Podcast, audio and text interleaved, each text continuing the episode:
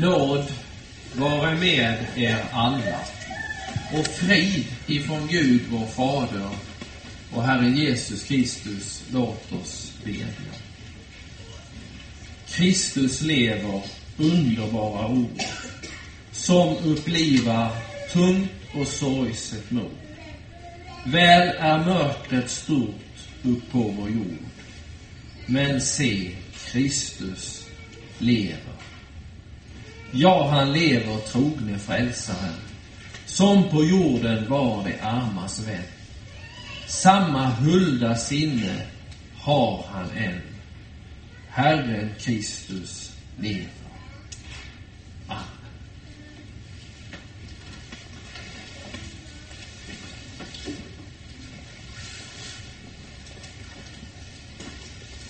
Kära församling, kära vänner i Kristus Jesus.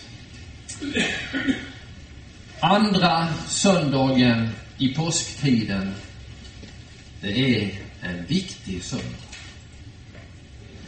Den uppståndne, han har inte bara lämnat graven, utan han går nu till sina rädda lärjungar. Han går för att trösta dem.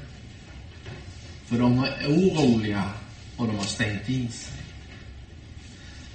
Och vi har så många gånger påmint varandra om att han går rakt igenom dörren. Och vad gör han när han kommer in till lärjungarna? Skäller han på dem? Är han besviken?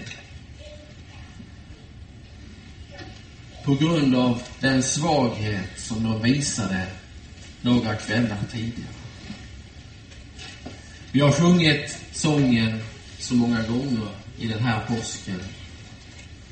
Det dina övergav dig, din fader Det var den hjälp och den tröst som Herren Jesus fick av sina närmaste. De sprang iväg, kan vi säga, allihopa som rädda kaniner. Och de förnekade den Herre och den Mästare som de gång på gång hade sett, hade öppnat ögonen på den blinde, gett den döve hörseln, uppväckt den döde Lazarus. Ja, idag på denna söndag så går bibelordet i fullbordan. På lärjungarna bakom den stängda dörren och på oss i Markuskyrkan. Är vi trolösa? Han förblir trofast. Ty han kan inte förneka sig själv.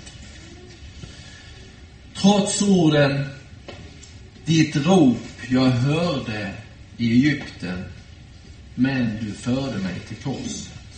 Trots orden med manna har jag dig försett. Du slag och spott har mig berett. Vad är det för ord som Jesus säger till de förskräckta, förskräckta lärjungarna? Det är inte hej på er igen, utan frid vare med er.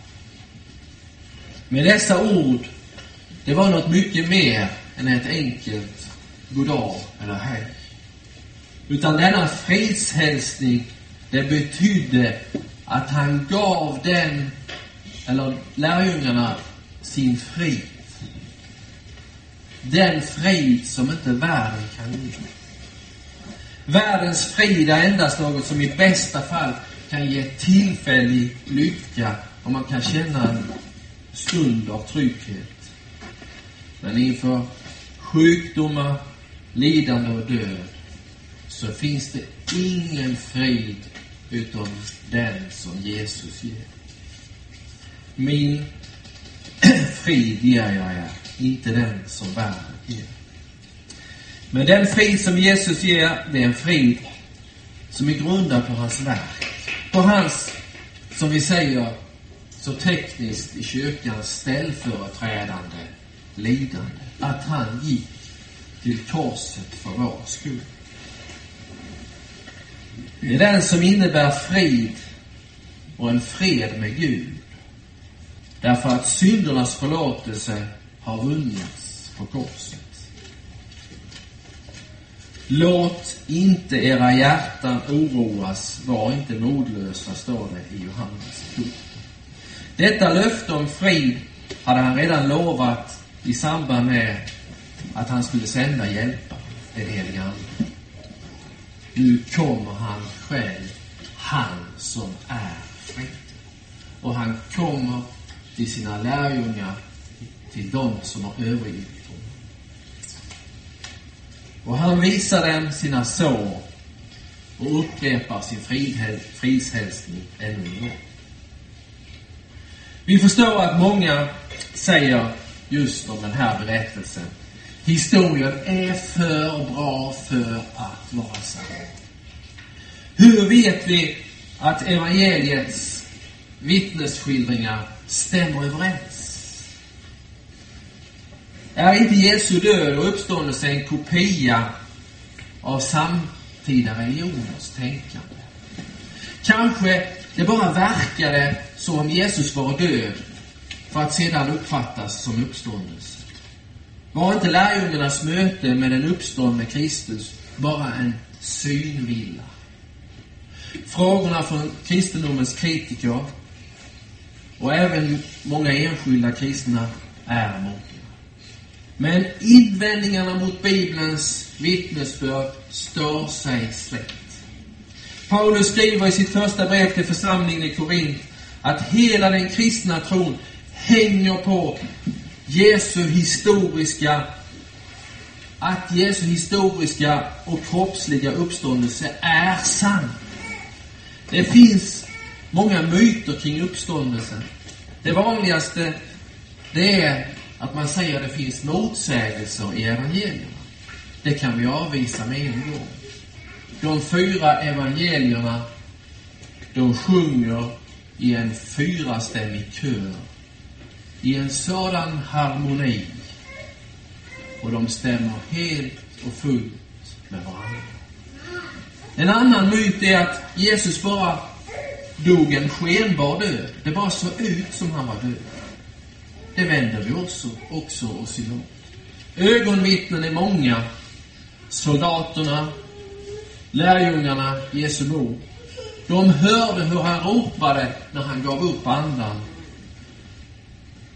Och de såg när soldaten stack svärdet i hans sida. Om vi tänker vad som hände på påskdagsmorgonen så var det heller ingen synvilla de hade när de såg den uppståndne. Graven var tom. Den levande fanns inte längre bland de döda. Den uppståndne visade sig inte bara för apostlarna och de båda Emmauslärjungarna. Paulus han skriver, därefter visade han sig för mer än 500 bröder på en gång, av vilka de flesta ännu lever, medan några är också. Det finns så många villoläror om uppståndelsen och om händelserna kring uppståndelsen. Inom vissa reformerta samfund så sägs det Jesu djupaste lidande börjar efter döden i dödsrikets pina. Det var där han betalade det verkliga priset för vår förlossning. Det stämmer inte heller. Petrus lär oss klart och tydligt vad som hände. Vad skriver han i sitt brev? I anden gick han bort och utropade ett budskap för andarna i fängelse.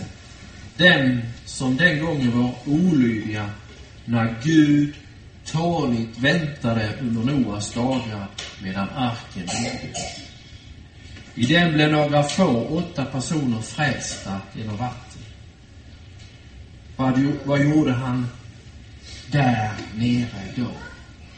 Jo, han, och det har vi hört från denna predikstol så många gånger. Han triumferade och han basunerade sin seger över de onda andarna. Det är därför vi varje söndag bekänner i vår trosbekännelse nederstigen till helvetet. Han förklarade och förkunnade sin seger. Dagens moderna människa vill överhuvudtaget inte tala om någon uppståndelse. Inte tala om något som innebär förlåtelse för synder eller någon rättfärdighet åt alla människor. Man vill inte höra talas om någon som dör och uppstår för den människan som idag är så perfekt.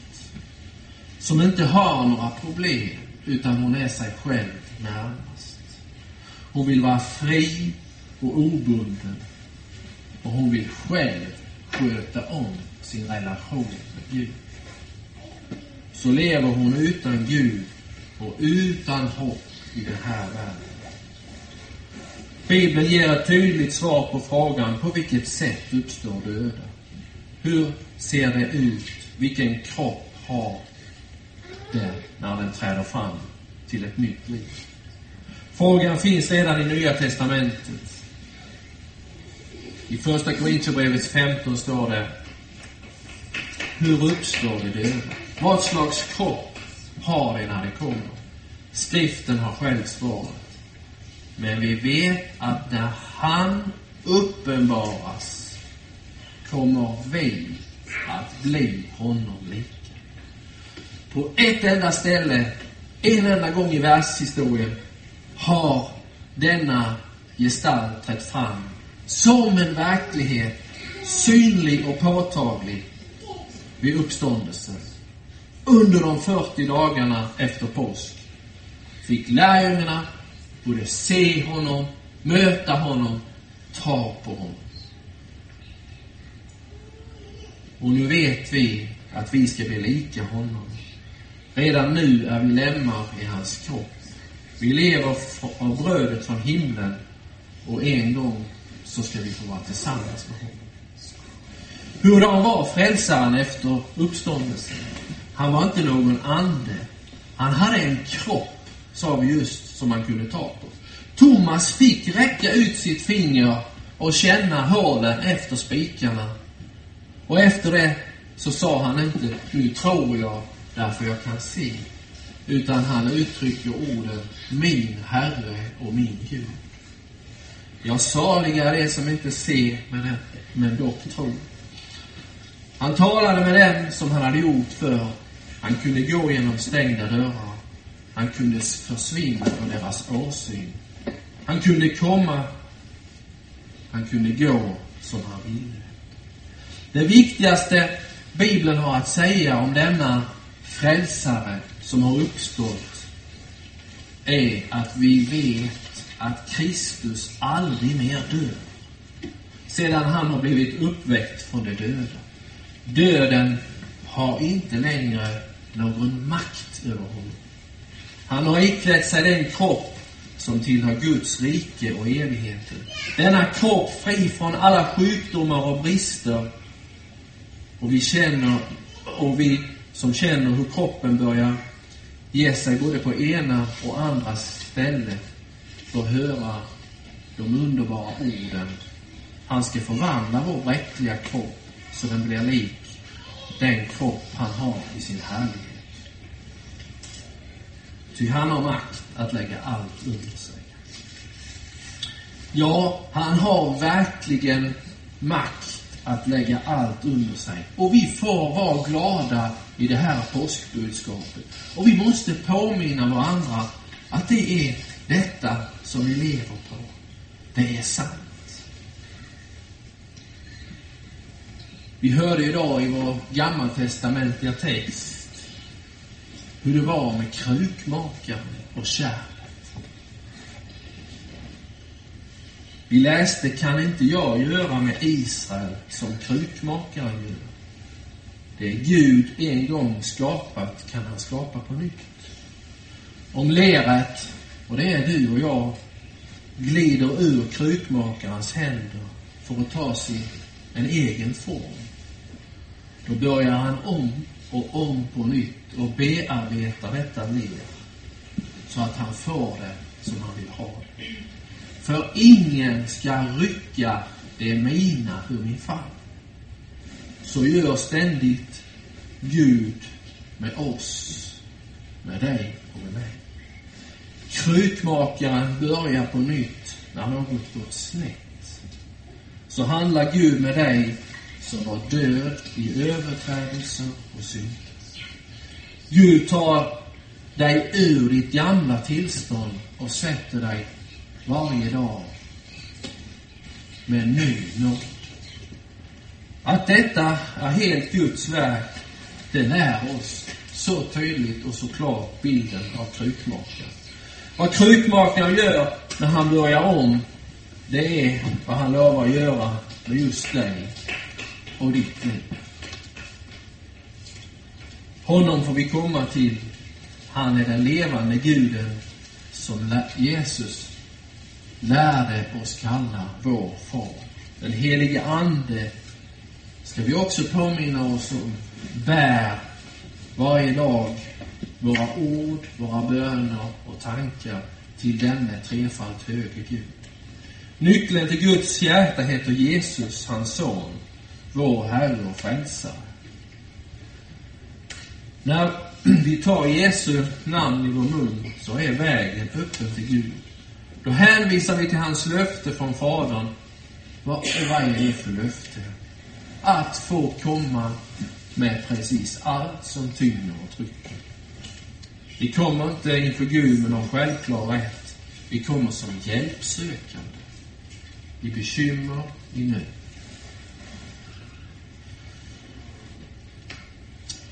I vår korta text hos Johannes så är lärjungarna samlade. Vi har lärt oss i påskens budskap att de samlades på påskdagens kväll. Där kom Jesus till. Och vi har lärt oss att han kom en andra gång när Thomas var med. I dagens evangelium så var det en tredje gång på morgonen där vid Tiberias sjö. Och det är där som lärjungarna är samlade. Och Jesus han ställer en fråga tre gånger till Petrus. Älskar du mig?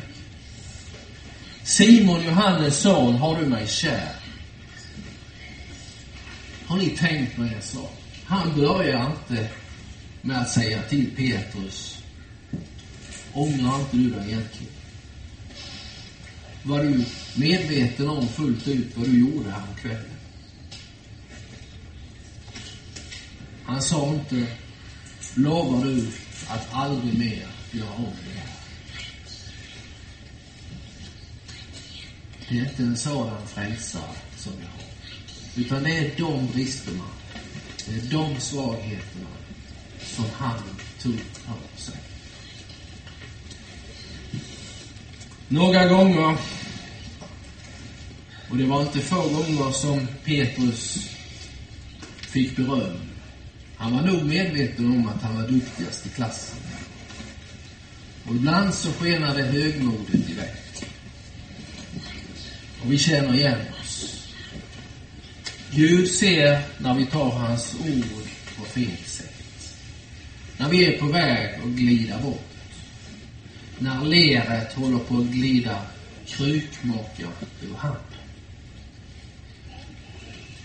En annan gång så trodde Petrus att han nått fram till kärleken när han sa Vi har lämnat allt här. Och vi, vad får vi nu om vi följer det? Jesus, som ser allt, han såg att Petrus den gången inte hade lämnat stoltheten. Men vid detta tillfälle, som nu är vid Tiberias sjö,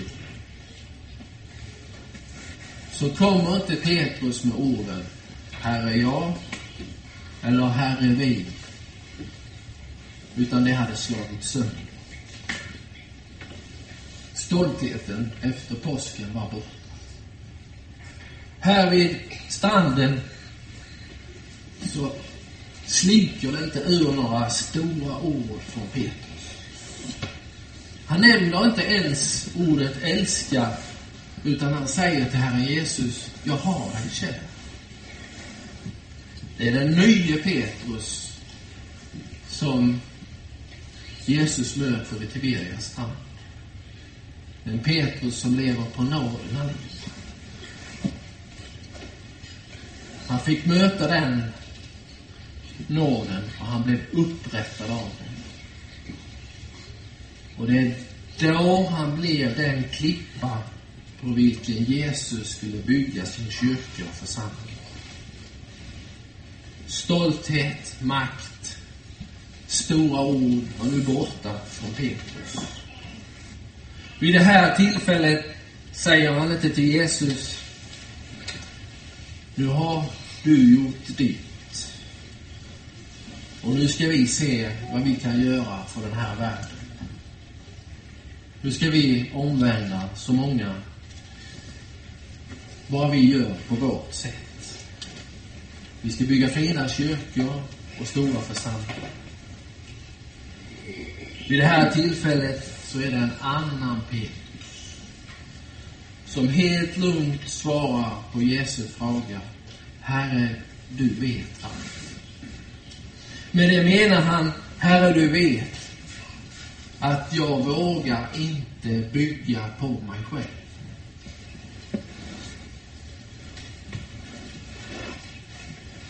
Jag vet inget annat som håller än den kärlek som du visar mig, Herre Jesus.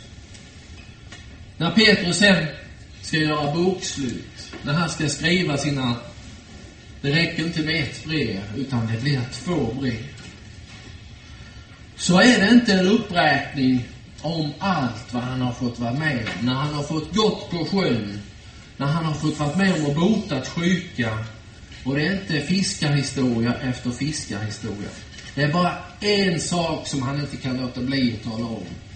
Och det är när han var uppe på det heliga berget med Jakob och Johannes. När han själv fick höra Guds röst från himlen säga på den glänsande frälsaren, denne är min älskade son.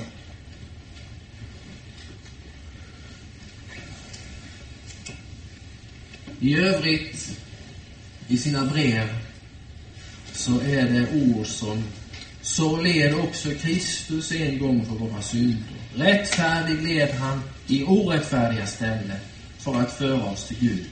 Han blev dödad till köttet, men levande gjord i anden. Det är vad Petrus nu vittnar om i sina brev. Och så säger han också, ja, när han tänker tillbaka, vi var som vilsegångna får. Men nu har vi vänt om till våra själars herde. För tredje gången frågade Herre Jesus Simon, Johannes son, har du mig kär? Och det står i vår text att Petrus blev bedrövad när Jesus för tredje gången frågade Har du mig kär? Han svarade Herre, du vet att, Du vet att jag har dig kär. Och Jesus säger inte, ja, nu ska du få en prövotäkt Utan, för mina får i bete. Denne vankelmodige och ibland stolte och självsäkre Petrus får nu höra orden från Jesus. Var en herde för mina får. Förnekaren blir en stor bekännare i församlingen i Jerusalem. Den nåd han fått skulle han föra vidare.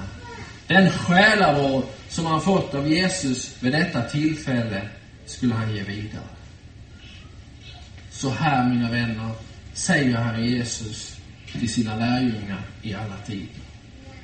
Som Fadern har sänt mig, så sänder jag er. Jesus glömmer aldrig en ångerfull lärjung. Tänk redan på påskdagens morgon så hade han Petrus i åtanke. Petrus fick ju en särskild hälsning från ängeln. Gå och säg till hans lärjungar, och särskilt till Petrus. Ja, Herren Kristus har uppstått. Låt oss fröjdas och vara glada. Amen. Så tackar vi dig Gud, du vår kära himmelske Fader, för ditt dyrbara och heliga ord. Tack för att du har uppstått för våra synder. Tack för att ditt rena och heliga liv har inneburit, innebär att vi får vara dina barn. Varje dag. Tack för att vi får kasta vår börda på dig. Tack för att vi får komma med alla våra bekymmer, allt som tynger och trycker. Herre, du har hjälpen. Och det har du lovat genom ditt heliga, dyrbara